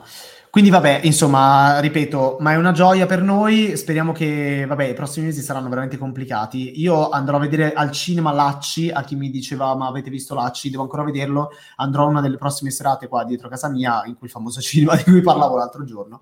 E no, l'ultimissimo commento su Spider-Man 3, perché c'è stato una combo di annunci casting che a me ha creato un'enorme confusione, non so te Mirko Sì, cioè... confusione, però è stata una conferma dietro l'altra di quello a cui vanno a puntare, capito? Cioè, la prima è stata Electro, eh, ritorno di Electro interpretato da Jamie Foxx, che avrà la seconda occasione, come già diciamo l'altra volta. Sarà un Electro leggermente diverso perché è quello che ha anticipato Jamie Foxx, non sarà blu. E poi la, quella grossa arrivata poche ore fa è quella di Benedict Cumberbatch che tornerà nei panni dello Stregone Supremo in Spider-Man 3 girerà il suo ruolo che sarà comunque piccolo poco prima di, delle riprese proprio di Doctor Strange 2 di Sam Raimi. È interessante notare questa un po' interconnessione fra vari progetti che Raimi dovrà cedere Benedict Cumberbatch per un film di Spider-Man e magari chissà succederà anche il contrario. Eh, quindi è comunque, cioè, sono notizie comunque emozionanti e quello a cui vanno a puntare, come dicevo, poi è il multiverso, perché tra WandaVision, eh, Spider-Man 3 con Electro e così via, e poi Doctor Strange nel multiverso della follia, il filo conduttore è quello, come dicevamo anche sul sito. Quindi sono notizie belle bomba. Interessanti, sì. Allora, adesso facciamo parliamo, cambiamo completamente argomento e parliamo un po' di serie TV. Ale, perché sta settimana è successo un po' di tutto anche da questo punto di vista. A proposito, cioè, allora, nel caso delle serie TV non si rinvia, si cancella. si cancella completamente. E direi che la notizia... Tu l'hai visto, Glow? Lo hai seguito? Allora, ehm, l'ho visto qualche puntata, non sono riuscita a stare in pari perché di roba da vedere ce n'è veramente tanta. Quindi, però mi è dispiaciuto molto del ripensamento da parte di Netflix perché comunque una, era una bella serie, secondo me, per quello che comunque ho visto io, ma anche leggendo un po' quello che diceva la critica, comunque era un prodotto fatto bene, coraggioso. Eh, per cui questo ripensamento chiaramente un po' brucia, no? Eh, però eh, non è neanche il primo vittima di questa situazione Covid, perché giustamente eh, sono stata io a scrivere quella notizia, eh, i produttori erano molto preoccupati dal fatto che essendo una, una serie incentrata sul wrestler, comunque sul wrestler femminile, eh, c'era un contatto fisico continuo necessario, e loro non, non, trovavano il modo di far funzionare questa cosa in sicurezza. D'altronde noi sappiamo bene tutti che gli attori hanno dei contratti eh, che a una mm. certa scadono, eh, quindi probabilmente Netflix ha fatto un po' dei conti e ha capito che non c'era modo di venirne fuori in maniera, diciamo, tranquilla, cioè a livello economico, ecco. Sì, io lo, questa cosa qua la trovo un po' strana, nel senso che stanno girando film d'azione come Mission Impossible o Jurassic World, eh, creando delle bolle produttive all'interno, con, cioè con i set spezzettati, varie unità, eh, gli attori che diciamo interagiscono molto poco con altre persone per poter interagire tra di loro e così via. Nel caso di, di Riverdale, per esempio, abbiamo visto cosa fanno KJ Apa e la sua collega quando devono girare le scene d'amore tra risciacqui con non so che cosa, la, la candeggina, e, e, oppure sbaciucchiarsi i manichini. Eh, ammetto che mi ha spiazzato, io credo che di mezzo ci siano anche i costi da un lato eh, contro il, l'interesse reale da parte del pubblico, nel senso che ehm, Glow era sì una, una serie molto seguita perché ha avuto tre stagioni, però evidentemente non era così seguita mm. da far sì che valesse la sì, pena. Non era la serie, capito, che ti fa svoltare, nel senso non è che nel catalogo di Netflix fosse tra le serie protagoniste, cioè non stiamo parlando né di The Witcher, onestamente, per, esempio. Eh, eh, per, per fare un esempio, però eh, certo secondo me Netflix, come tutti per carità, ha fatto un po' di conti semplicemente. Quindi siamo sempre lì, no? Diteci nei commenti se qualcuno di voi... Se, ma perché ci sono tre bettaste che stanno commentando su tre piattaforme diverse? No, ah, ok, no, ma lo stesso commento. Sì, l'ho scoperto io, cioè visto che stiamo streamando su tre, se metto un commento qui per rispondere a qualcuno, arriva su tutti e tre i canali, vabbè. Giusto, bello, bello comunque. Diteci se state seguendo ehm, appunto, ah Teresa, fantastico, c'è anche Teresa, Com- parteciperai anche te alle nostre twitchate molto presto. E, ehm, dicevo appunto, no, lei sta dicendo, è una serie decisamente di nicchia, sì, sì, eh, Teresa sì, Soldani di nicchia però costosa, e questo è il punto, perché comunque esatto. sia si girano esatto, su set molto affollati. Aspetta che non... Mirko, riuscite a evidenziare il commento di Teresa? Sì, sì, certo. Ecco, e appunto, non, eh, fra l'altro nella sua foto, cioè cos'è che è? Beh, Bad Taste probabilmente scusate, sto cercando di vedere. Non so, magari non ce lo scrive Teresa, Esatto. E Federico dice: prima, che, prima, di salutare, chiedo scusa tantissimo per la mia insistenza. Non è un problema. Ma, no, beh, ma non c'è bisogno di chiedere scusa. Però di aver risposto. Diteci se vi dispiace che Glow sia stato cancellato. Ecco, tipo eh, sì. 4RTT. Ah, Bogart, scusate io. È una delle migliori serie di Netflix, un vero peccato. Io sono d'accordo che, che fosse una delle migliori serie di Netflix e a modo suo è stata veramente anche rivoluzionaria. Tra l'altro eh, ci sono state le reazioni di Alison Brie e di, degli altri protagonisti, ci sono rimasti tutti malissimo e il, um, il creatore della serie, Mark Maron, insiste e, dice, e, e, ha chiesto almeno di girare un film conclusivo, che sarebbe una cosa un po' tipo... Ehm, cioè, quasi dovuta, secondo me, anche perché la serie non è che si... Cioè, è un, quello della terza stagione è un finale che non sia... Pro- cioè, non è propriamente un finale conclusivo, iperconclusivo. Quindi è un po' spiace che finisca. Ah, tra l'altro Netflix l'ha fatto in passato più volte, di chiudere una serie, però realizzare un, un, un diciamo, uno speciale... Vedi Sense8, per esempio che aveva un... Sì, esatto, cioè, um, magari chi lo sa, anche perché nella news che avevo scr- scritto, chiaramente la creatrice della serie era molto amare- le creatrici erano molto amareggiate perché ovviamente il problema che si viene sempre a creare in queste situazioni è uno solo, cioè non dai l'epilogo, no? Che comunque è, è una cosa che brucia parecchio non solo per chi fa lo show, ma anche per i, quelli che l'hanno seguito, no? non avere una conclusione. Quindi chissà che alla fine eh, magari Netflix, eh, visto che Comunque, eh, come diceva anche Teresa, eh, dice che mh, gli attori erano già stati pagati per, uh, per, la nuova stagione. Io questa cosa Bella non la sapevo. Eh, può darsi che decidano comunque di, di, fare magari un prodottino tipo un film, qualcosa che vada a chiudere. un nostro lettore Francesco ormai dice la casa di carta col, col cavolo che la chiudono. Non penso, al momento non penso proprio. E beh, nel senso che l'hanno già rinnovata, eccetera, però. Sì, sì sì. Uh, tra l'altro sappiate che Teresa ha realizzato un podcast, il suo podcast della settimana, eh, i podcast plus sono, li potete ascoltare se appunto vi abbonate a Bettace Plus e potete farlo con il primo mese gratuito, quindi andate su plus.bettace.it e tra, quando finisce questa diretta pubblichiamo il podcast di Teresa che eh, è dedicato proprio alla cancellazione di Glow e non solo perché Netflix ha cancellato altre serie a causa del Covid, delle problematiche dovute a produrre eh, qualcosa durante la pandemia, quindi dovendo stanziare un budget più alto eh, ma non, cioè magari hanno fatto i calcoli hanno visto che non, può non valerne la pena. Certo, Sex Education lo girano col Covid, anche se pure Sex Education c'è un po' di, diciamo, eh, contatto tra gli attori. Credo che se avessero cancellato Sex Education io mi sarei sparato perché voglio dire, è una delle serie che ho scoperto durante il lockdown e che ho amato di più in assoluto, per cui vabbè.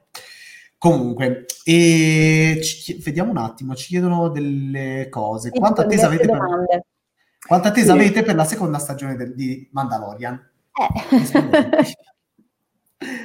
Io credo, ah no, sta di qua, credo che sia chiaro che lo aspetto, l'aspetto tantissimo. Tu Mirko, c'è anche uno Yoda là dietro.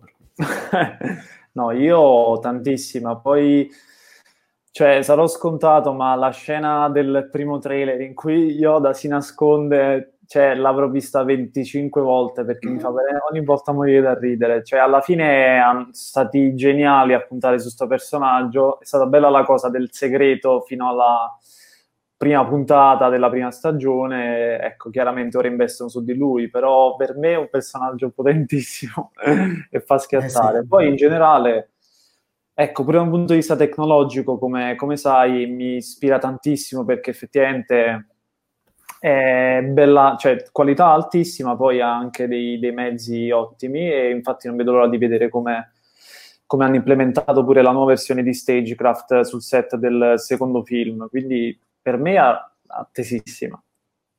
Della seconda stagione. Eh, tra l'altro, come si dice, ricordiamo sempre su Plus c'è un specialone gigantesco che hai scritto te qualche, eh, qualche giorno fa, qualche settimana fa, dedicato proprio alla tecnologia Stagecraft e quindi insomma, visto che noi a ogni diretta cerchiamo di farvi capire quanto è importante che vi abboniate alla versione Plus. Cosa? No, ho detto messaggi promozionali durante la diretta. Esatto, sì.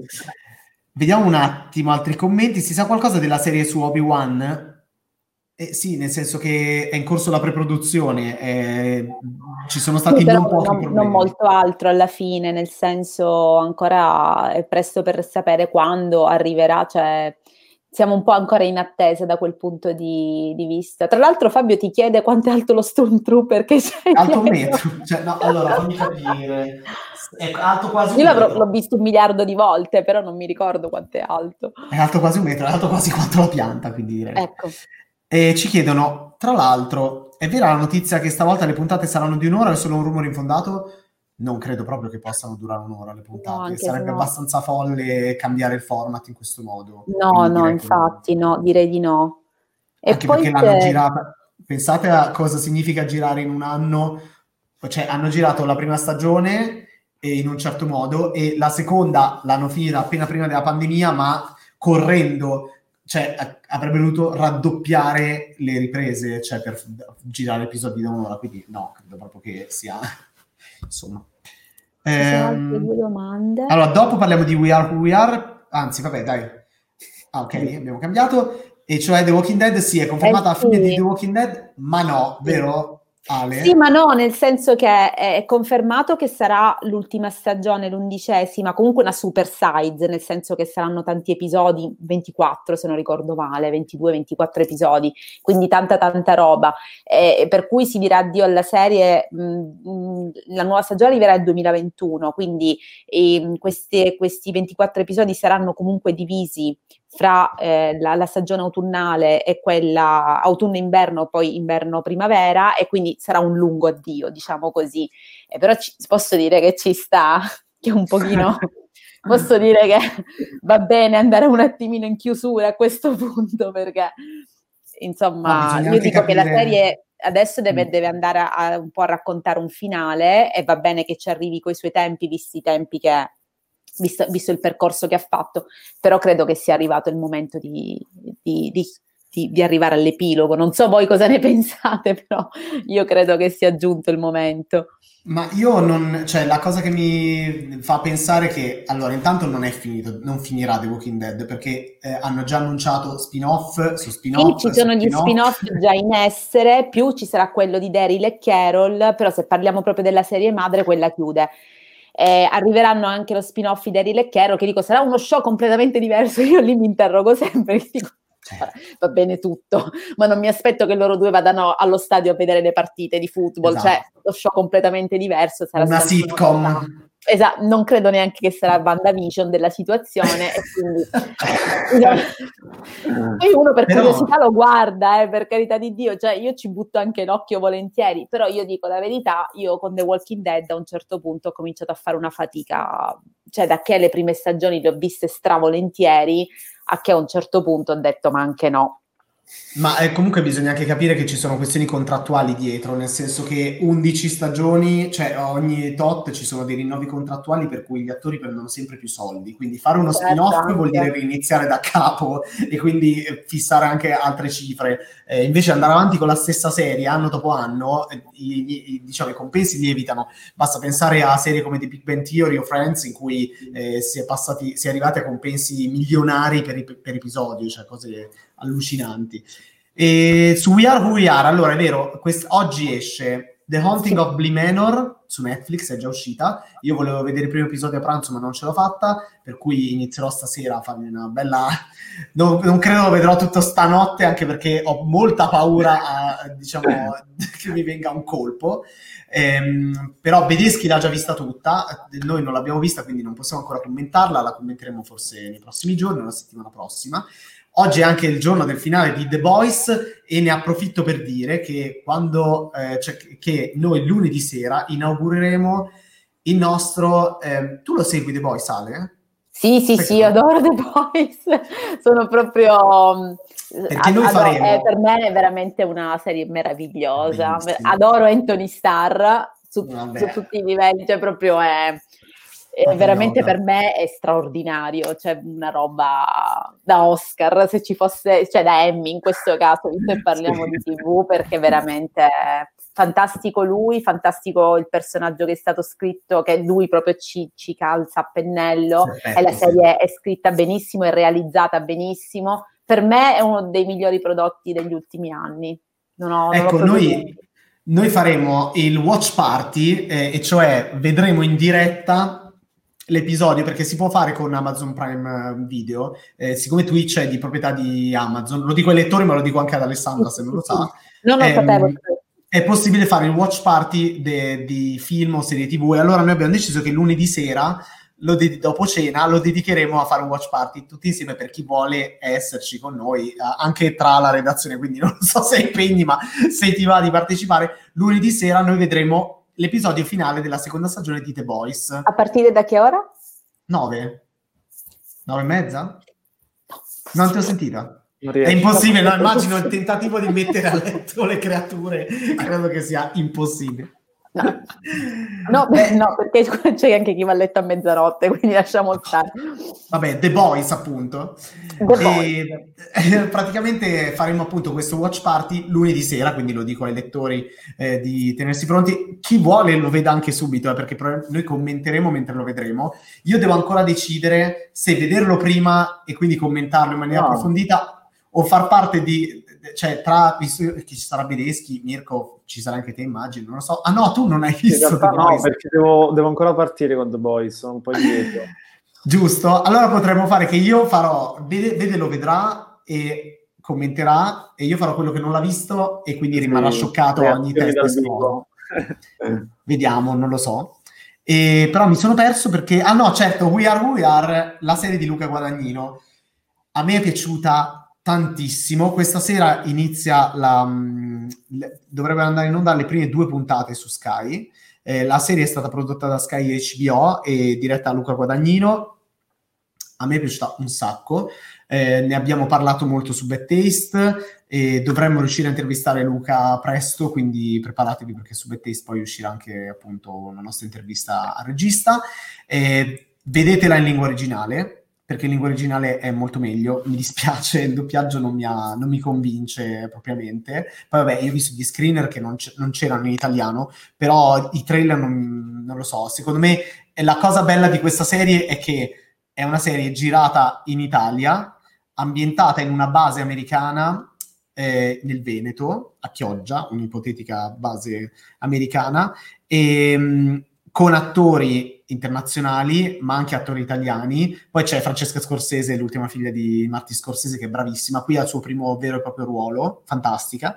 E, però c'è Jack Dylan Grazer, la ragazza che non mi ricordo il nome, ma scusate per colpa mia perché ho un nome un po'... Eh, eh, visto che ha il suo esordio, ehm, fammi vedere dove ce l'ho scritto aiuto, dovrete aiutarmi. No, mi sono segnato. Ah, sì, ecco, scusatemi. E adesso ve lo dico subito. E, ehm, al, vabbè, c'è anche Chloe Sevigny, Alice Braga, eh, Jordan Christine Simon, bravissima questa ragazza. Eh, è un po' difficile da spiegare la serie perché è una serie non vi voglio spoilerare nulla, è una serie però il cui primo episodio è assolutamente respingente, perché il, suo, il protagonista principale, quello che viene proposto come protagonista principale nel primo episodio, che è Jack Dylan Grazer, che eh, si chiama Fraser, il, il, ragazzino, è il figlio di, nuova, mh, eh, diciamo, del nuovo capo della base eh, americana, ehm, il figlio cioè, ha due madri, ovviamente sono, sono, due lesbiche, e praticamente lui è insopportabile, è un personaggio odioso, ma veramente odioso, volutamente, come solo Guadagnino sa rendere odioso un personaggio. eh, eh, ma, ma, tu, cioè, durante tutto l'episodio tu dici, io sto seguendo questo ragazzo che cioè, se lo incontrassi gli direi una delle più, testate più forti che potrei dare all'essere umano.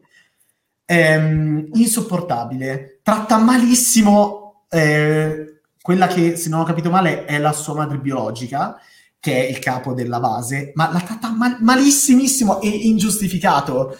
Eh, poi il secondo episodio, non voglio spoilerare, ma mi limiterò a dire che c'è una bella sorpresa perché viene presentato il secondo personaggio, che è quello di eh, Caitlin, che è Jordan Christine Simon, che è meravigliosa, è un personaggio che immediatamente adori. E tutta la serie è incentrata sul rapporto tra questi, due, ehm, tra questi due ragazzini in questa base americana, che è un'enclave americana all'interno di un altro paese. E quindi va visto in lingua originale perché ovviamente è molto, ehm, come si dice, è molto più naturale la, la recitazione di, di, questi ragazzi, perché Guadagnino è molto bravo a dirigere gli attori, e poi ci sono anche tutti dei momenti molto divertenti, eh, diciamo in Veneto oppure in italiano, eh, con gli attori che cercano di parlare in italiano, a volte ci riescono, altre, altre volte no. Eh, la, la, sto trovando molto poetica, richiama in alcune cose, chiamami col tuo nome, soprattutto i personaggi di Fraser. Sì, questa è la cosa che mi ha convinto meno, cioè è chiaro che per motivi anche commerciali si, cerca, si è cercato di riprendere alcuni, alcuni, elementi di Chiamami col tuo nome. Per fortuna molto presto la serie si libera di questo, di questo fardello, eh, però concludo dicendo inizia in maniera molto respingente, datele tempo perché è una serie che mano a mano, episodio dopo episodio, ti fa innamorare completamente dei suoi personaggi ehm, ci sono interi episodi completamente folli, assurdi. Guadagnino poi fa un'operazione estremamente cinematografica eh, nel, diciamo, nel, in quello che mette sullo schermo, sperimenta un sacco, cioè roba che io in tv raramente ho visto fare. E devo dire che, non lo so, a me, arrivato alla fine mi sono anche molto commosso, è una serie pazzesca secondo me, inaspettata, molto, diciamo, non piacerà a tutti, attenzione perché c'è un sacco di nudo maschile inaspettato, francamente, lui l'aveva promesso però, eh? qualche, qualche, mese fa avevamo pubblicato una, una delle sue dichiarazioni in tal senso, e, e, quindi vabbè, recuperate, cioè recuperate, inizia questa sera oggi su Sky, credo che su Now TV siano già disponibili perché se Pierluigi ehm, dice che, che, la sta vedendo, è vero che è anche già andata in onda su HBO, per cui vabbè. E niente, poi ne parleremo meglio prossimamente perché Alò poi farà una video recensione di tutta la stagione, la farà super spoiler, quindi però fra un mesetto quando finisce la serie. Nel frattempo Posso vedete... Poi a gamba tesa? Sì, in merito al trattare male, no, che tu facevi riferimento all- all'episodio, parliamo poi di Jessica Alba che è stata trattata malissimo sul set Brava. di Beverly Hills. Volevo, dire, volevo parlare con te esattamente di questo perché... Cioè me l'hai messa notizia. lì, capito? Perché appena hai detto trattato male, ho detto dobbiamo parlarne. Parliamo. Vabbè, se intanto vogliamo int- rispondere a qualche domanda. Rispondiamo a qualche domanda. Beh, credo che Bede lo hai già vista tutta, sia una non domanda Bede, però. sbagliata. Io sono Bernie. eh, non sono io Bedeschi. Eh, esatto. no. Sono Bernie, ho visto tutta la serie di, di Guadagnino e l'ho amata e a Il Punitore rispondo dicendo uh, americani in Italia che vanno in giro a far danni. No, in realtà c'è. Non spoilerò nulla sono dei teenager, quindi a volte fanno anche dei danni, però la, il, diciamo, il, punto della serie non è quello, casomai sono, è, è, una serie assolutamente incentratissima, questo non l'ho detto, sull'identità di genere e anche sull'identità, diciamo, e anche su, diciamo, sì, no, sull'identità di genere, mettiamola così. Poi scoprirete vedendo la serie di che cosa, di che cosa stiamo parlando. Io e... Pasquale che mi saluta, ciao Pasquale, mi ha detto Alessandra ciao. Ciao Pasquale, ciao. che ci segue su YouTube.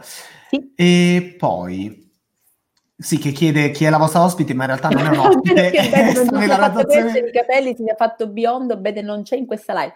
Sì, non si doveva anche radere comunque eventualmente. Poi Alessandra, eh, diciamo che ha fondato BetTV eh, dieci anni fa, quest'anno compie dieci anni Ale?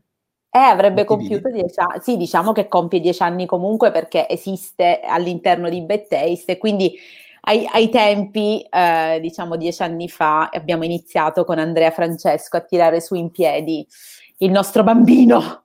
Cambiamo subito argomento perché mi sto sentendo sempre più vecchio. Allora, Basta. Beverly Hills, a proposito di sentirsi sì. vecchi, quando Jessica Alba era una ragazzina e nessuno si era accorto che era Jessica Alba nella serie perché ovviamente era tipo uno dei suoi primi ruoli e non era ancora famosa, però se n'è uscita questa settimana tanto per scatenare un putiferio Dicendo che cosa, Alessandra? E dicendo niente, che sta poraccia arrivava lì sul set e qualcuno le, a quanto pare le ha detto senti, non ti azzardare a guardare negli occhi il cast perché allora subito fuori. Sta poraccia che aveva appena iniziato probabilmente a fare l'attrice, trauma subito di quelli irreversibili, tant'è che dopo tanti anni, poveretta, ancora se lo ricorda. Più che altro, ora lei dopo tanti anni racconta questa esperienza negativa in un set probabilmente con un clima non, non proprio morbido. Più che altro è la reazione del cast, no? Ah, ma io non lo sapevo, ah, ma io non mi ricordo questa cosa, ah, ma io mai sentito una cosa del genere, io, hai capito, omertà totale proprio, io mh, mm, non so cosa dire, nel senso che probabilmente non mi sembra eh, che lei si possa essere inventata questa cosa onestamente perché mh, mm, non, cioè alla fine della fiera perché avrebbe dovuto no, inventarsi una roba del genere? Il cast semplicemente siccome questo quando vengono fuori queste cose qui è chiaro no, che nessuno ci fa una bella figura e soprattutto ora ad Hollywood sono molto sensibili a queste tematiche, quindi eh, diciamo quelli che non si comportano bene vengono defenestrati con una velocità esatto. incredibile e quindi giustamente il cast ha reagito, no ma come? Eh, ma poveretta, ma chi è che gli ha detto questa cosa? Deve essere stato quel... addirittura mi pare che sia stata la prima reazione, era stata quella di Ian Ziering che aveva detto no ma può darsi che qualcuno le ha detto questa cosa, ma non era mica vero. C'è anche Jason Presti ha detto: No, ma sul set è la prima cosa, io la prima volta che sento una cosa del genere. Che dire, diciamo che la fanciulla comunque si è traumatizzata perché eh, insomma non deve essere stato comunque facile per lei in, avere uno dei primissimi ruoli, avere un diciamo uh, del, essere trattate in questo modo. Ecco, non so adesso cosa ne pensano i lettori, magari se abbiamo qualcuno che era fan eh, di Beverly Hills 90210. No, va ricordato che eh, nella prima, cioè, le prime stagioni c'era anche una certa Shannon Dirty di cui adesso parliamo anche per motivi uh, ben più tristi purtroppo, eh, però appunto mh, cioè, il clima non era proprio non era propriamente semplice. C'erano attori che erano veramente isterici. La serie fu un mega iper successo anche inaspettato, per cui questi ragazzi qua si trovarono veramente a diventare delle superstar mondiali. Cioè io avevo quanti anni avevo? 12? Cioè io ero un ragazzino spiegato delle medie e se non mi ricordo male ero, lo vedevo Beverly Hills, lo vedevo la sera e forse ho anche fatto ritagliavo, vabbè, questo è molto da sfigati, ritagliavo dal Tele7 le, le immagini di, di, Beverly Hills e le incollavo sui quaderni, queste robe qua. E io ero un ragazzino di Milano ehm, di 12 anni, cioè la serie eh, ha avuto un successo allucinante, quindi ci sta anche che eh, dicessero, probabilmente i produttori, all, all'insaputa degli attori, eh, ma dicessero, o gli assistenti, dicessero alle comparse, guarda, tra l'altro io non mi ricordo se era nella prima o nella seconda stagione, quando è che arrivava eh, Jessica Alba, perché lei faceva la parte di una, una, ragazza madre, se non mi ricordo male, adolescente. Era incinta, andava lì dove c'era la, la clinica dove lavorava Kelly a chiedere Kelly. aiuto, sostanzialmente, era questa la cosa che succedeva. No, Teresa dice, è risaputo che lo chiedano, io non lo sapevo, onestamente, che chiedano di non guardare in faccia agli attori a un altro attore che recita con loro, insomma, onestamente,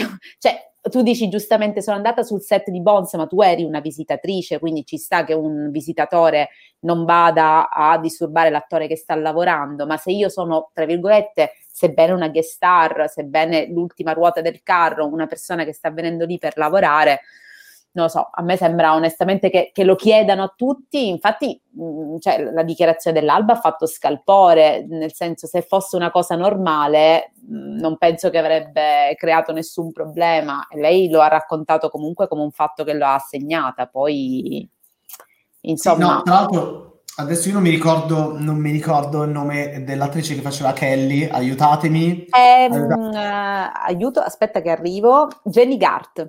Jenny Gart, esatto, di cui tra l'altro io ero ossessionato eh, anche da lei e praticamente mh, lei giustamente è una di quelle che ha commentato adesso in questi giorni ha detto ma scusate, io avevo delle scene con lei, se non avessi potuto fare contatto visivo con me vi pare esatto, che saremmo riusciti a girare le scene? Ne avrà fatto terrorismo psicologico, probabilmente, tutto qui. Sì, esatto. Volevo rispondere a un nostro lettore che ci ha chiesto di Mindhunter, Peppe Ienna. Allora, guarda, è giusto per uh, Mindhunter, la terza stagione, um, noi ne abbiamo parlato in estate quando era venuto fuori un aggiornamento che diceva che è ancora incerta, ma perché eh, sono mh, gli impegni di David Fincher in questo momento che stanno un po' impedendo eh, di portare avanti il progetto della terza stagione, cioè di portare avanti la produzione della terza stagione. È chiaramente una serie molto bella e che eh, cioè, si guardava alla terza stagione con fiducia. io voglio sperare che a un certo punto le cose si sblocchino, però l'aggiornamento ti dico appunto fino a quest'estate, se non sbaglio, aspetta te lo dico anche con, con maggiore precisione, era, era, luglio quando è venuta fuori questa notizia che al momento è tutto un po' eh, diciamo in fase di stallo proprio per gli, per gli, per gli impegni di David Fincher, quindi dobbiamo aspettare e vedere se effettivamente qualcosa si sbloccherà di qui ai prossimi mesi. Certo, anche il momento è un po' particolare, quindi chissà. Però speriamo perché esatto. la serie è bella e merita proprio tanto. Eh, sì, abbiamo già parlato di Glow, della cancellazione di Glow. E vediamo cosa dice Teresa. Spesso è la produzione a essere protettiva verso gli attori, ma loro neanche lo sanno. Sì, sì, infatti, nel senso la richiesta non viene da loro. Infatti, come dicevo, cioè, loro erano dei ragazzi molto giovani all'epoca, aveva, erano completamente impazziti loro stessi per questo mega successo che hanno avuto. Alcuni di loro hanno dovuto poi affrontare anche periodi abbastanza difficili anche a livello di carriera e quant'altro. L'unica forse che non ha avuto ehm, problemi particolari è stata l'attrice che fa Donna, perché era figlia del produttore di, di, Aaron Spelling e soprattutto poi ha fatto un sacco di reality e quant'altro. E, no, tra l'altro adesso Shannon Dirty, poverina... Ehm, sì, sta molto male. Sta molto, molto, molto male, forse forse ma- sta male in maniera definitiva, quindi sta anche, ne sta anche parlando, eh, sta aggiornando i fan eh, eh, su questa malattia, appunto sul cancro che è tornato, per cui insomma è un momento molto difficile, lo, lo sono stati questi ultimi anni per lei, però sta veramente affrontando un calvario eh, davvero, davvero duro. Eh, volevo parlare di altre due cose, poi direi che possiamo concludere la nostra diretta infinita di oggi. Allora, i vent'anni di una mamma per amica. A proposito di sentirsi vecchi. Cioè, tu lì proprio mi vieni. Altra serie che io adoro, adoro letteralmente. Mm, penso di conoscere certe puntate veramente a memoria. Sono cintura nera di una mamma per amica. A, a te è piaciuta il revival? Sì, sì, guarda. Allora, a parte l'unica scena che secondo me. Mh, si poteva mm, anche non fare, era la, la parte musical dove c'è ah, stato okay. Foster, che è un'attrice molto amata dalla Palladino, ma anche, anche da me, nel senso mi piace molto lei però quella cosa io forse, forse non ce l'avrei messa. Però per il resto sì, mi è piaciuto perché ho ritrovato la stessa atmosfera, gli stessi toni, eh, ho ritrovato i personaggi che mi piacevano, non è stata il una cosa... ancora lì, eh? Tanto. Eh? Il 7 è ancora lì, è ancora lì perché la volontà, la volontà, di eventualmente procedere con un'altra stagione, probabilmente, come ha detto la Palladino stessa, c'è. Eh, devono un attimo di nuovo cap- capire come fare incos- incastrare tutte le cose, no? In ogni caso a me è piaciuta eh, perché, ripeto, eh, ehm, è riuscita a ricreare l'atmosfera proprio originale della serie e, a, e anche a, a, scrivere alla fine una, una, storia interessante con un epilogo che non è un epilogo perché ora noi vogliamo, cioè alla fine la conclusione non è una conclusione perché di fatto lei non dico che ha fatto un cliffhanger con quello che succede eh. a Rory, ma poco esatto. ci manca. Sì. Eh, per cui sì, a me, a me, è piaciuta, però io sono veramente molto di parte quando si parla di una mamma per amica, eh? cioè è proprio un prodotto che mi piace così tanto che tipo Will and Grace, che quando me eh l'hanno sì. richiuso, cioè per me erano comunque prodotti che potevano andare avanti all'infinito. Ma è proprio un mio gusto personale perché io capisco chi dice no, ma guarda, ma anche no, ma basta. Mm-hmm. Come ho detto io prima per The Walking Dead, quando ora mi ricordo, ho visto prima che un nostro lettore, il punitore, è un grande fan e ci sta perché è giusto che ognuno abbia i suoi gusti. Eh, io sono una di quelle che vedrebbe una mamma per, per amica con Lorelei che diventa bisnonna e invece e non mi vedrei The Walking Dead. Ehm, da, di qui a dieci anni è giusto che ognuno abbia i suoi gusti, per cui ti dico, io sono un po' di parte, però me è piaciuto proprio tanto. I Palladino, tra l'altro, sono leggermente impegnati adesso con un'altra serie strepitosa che è... La fantastica signora Maisel, che è un gioiellino. Se non l'avete vista, andatevela a vedere di corsa perché è veramente quella. La Palladino lì ha tirato fuori proprio un gioiellino. Bellissimo. E l'ultimo argomento da trattare qui sono le prime foto finalmente di The Witcher della seconda stagione. Allora, Altra The serie Witcher... che mi piace proprio tanto, tanto, eh, tanto. Occhio che fa un po' di fruscio il microfono, eh, Ale. Oh, scusatemi, e... non sono i capelli, mannaggia. esatto. Allora, c'è chi l'ha odiata, io l'ho amata alla follia. Eh, sì, sì, sì, anch'io, adoro. Adesso però sei vicinissima, si sente Tiene dietro i capelli, è fantastico, così è perfetto. E dicevo, non lo so, io l'ho amata la prima stagione, amo i videogiochi, non conosco i libri, anche se ce li ho non sono ancora riuscito a leggerli, e um, non vedo l'ora che esca la seconda stagione, soprattutto perché non vedo l'ora che superino l'unica cosa che mi ha infastidito della prima stagione, che è le tre linee temporali in cui non si capiva, capiva niente. Forse dovrei rivederla per capirla ancora meglio la prima stagione, non che sia poi serva una laurea, eh. è semplicemente un po' confusa come narrazione la prima stagione. Però insomma, no, queste prime foto. Ho il bonus di vederla con mio marito, che essendo un grandissimo giocatore del videogioco, già da subito mi ha detto: Allora, guarda che sta succedendo. Allora, questo, questo e questo. Benissimo, perché anche io effettivamente ho avuto qualche momento di smarrimento all'inizio. Infatti, ho detto: Scusa, ma perché questa cosa qui?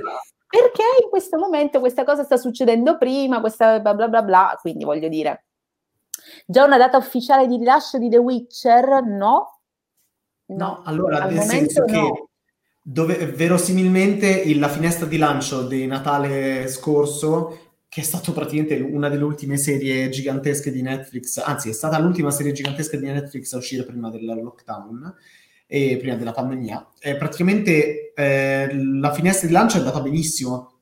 Cioè la serie ha fatto un sacco di ascolti ed effettivamente ci sta come per essere una, ferie, una serie natalizia, cioè natalizia, diciamo da invernale. Sì, sì, um, quello sì, quello sì, però ovviamente con lo stop alle riprese della, dovuto alla pandemia eh, sono tornati sul set da poco, poi c'è un, un, è uno show che richiede una grande post-produzione, qua Mirko secondo me ci può, ci può venire poi anche lui penso saprà bene com'è, che è una post-produzione molto, molto pesante e quindi insomma probabilmente prima di, di, primavera non ci sarà una data d'uscita, secondo me. Direi più dopo, sinceramente. Anche, ecco, vedi, infatti, sì. perché prima che finiscano di girare tutto e poi appunto avvino la seconda parte del lavoro, insomma, ci vorrà il un po'. Questo, il fatto è questo, è, allora, è, è, una delle serie blockbuster di Netflix, ci stanno investendo una barca di soldi e anche un grosso impegno produttivo, eh, hanno annunciato anche progetti collaterali, uno spin-off, se non ho capito male, o sì, uno spin-off,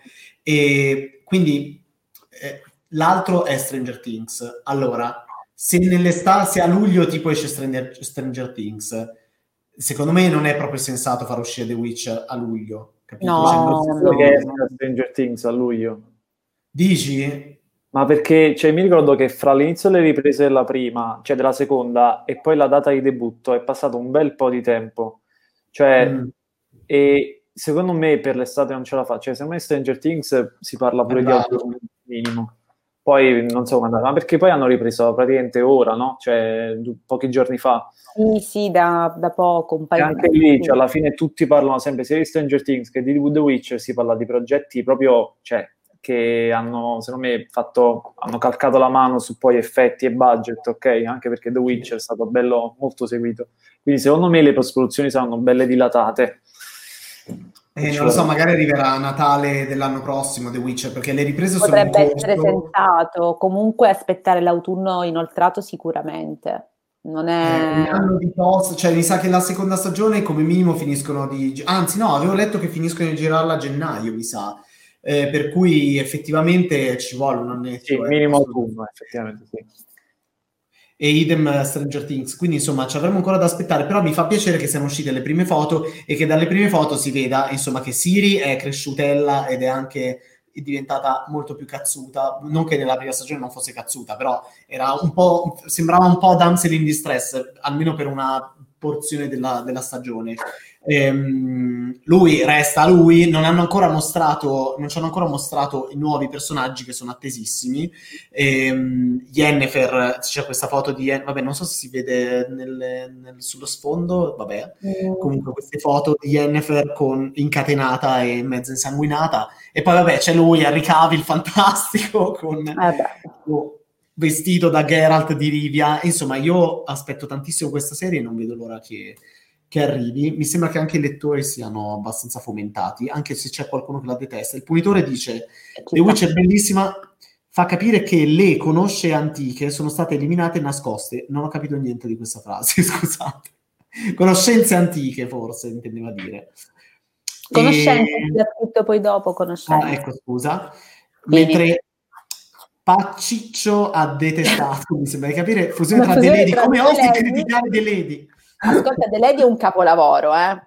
È un capolavoro. Io e Bernie la guardavamo veramente con grandissima soddisfazione. Che meraviglia. Tra l'altro tu hai ancora la tazza di una mamma per amica? Certo, tu mi hai portato dagli studios la maglietta che metto con grandissimo or- orgoglio che dice eh, talk, eh, Life is short, talk fast, bellissima. e c'ho anche la tazza di Duke con cui faccio esatto. colazione rigorosamente ogni mattina. Poi la mia migliore amica da Chicago per il compleanno mi ha mandato la tazza di The Witcher. Praticamente una tazza di quelle lì che quando tu ci metti una bevanda calda sì. spunta Geralt di Rivia. Vi ho detto. Ok? Io c'ho una mamma per amica e Geralt di Rivia. No, mi piace questo tuo, questo tuo essere questo proprio... dualismo in base a come mi sveglio la mattina. Sì. Allora, direi che possiamo chiudere qui. Vi salutiamo anche perché è durata un'ora e mezza e passa e dobbiamo assolutamente tornare a scrivere notizie perché sta uscito la qualunque. Quest'ora non c'è altro da rinviare, per cui n- speriamo che c'è. Non Sei c'è... Sicuro? sicuro non ci sia altro da rinviare? Resta un film, un film che è Assassinio sul Nilo, se rinviano anche quello. Io credo che ci sia una questione però legata ai film Fox, eh, perché anche Free Guy non può uscire, cioè secondo me non può essere, non può andare su Disney Plus per i famosi accordi di Fox con... Sì, sì, sì, eh, eh, per cui secondo me Assassino sul Nilo capace che in sala esce, anche perché è un film che all'estero può andare meglio di, eh, che negli Stati Uniti. Di, di c'è sì. Fabio che dice bellissima tazza di Geralt. Allora, signori, alla prossima diretta io prendo la tazza in diretta col liquido bollente e vi faccio vedere cosa succede. Ci sta, Meraviglioso. Eh? Va bene, a venerdì prossimo io vi ricordo che ehm, lunedì sera, adesso sabato e domenica non facciamo dirette, eh, lunedì sera ci sarà la diretta, lunedì mattina ci sarà la prima diretta di videogiochi, di commento di pa- quattro chiacchiere sui videogiochi con la nostra redazione. Lunedì sera facciamo il watch party del finale di The Boys. E poi martedì eh, ci saranno altre cose, mercoledì e giovedì tornerà a Lo, per cui insomma no- il nostro palinsesto poi ve lo proporremo prossimamente. Mi raccomando, andate su bettis.it e iscrivetevi a Plus perché è importantissimo in questo momento in particolare sostenerci e in cambio avrete il sito senza pubblicità e soprattutto un sacco di contenuti esclusivi, incluso il podcast di Teresa Soldani che sto per pubblicare io personalmente prendendo invio. Alla prossima, ciao! Ciao a tutti, a presto, ciao! Ciao ciao! ciao.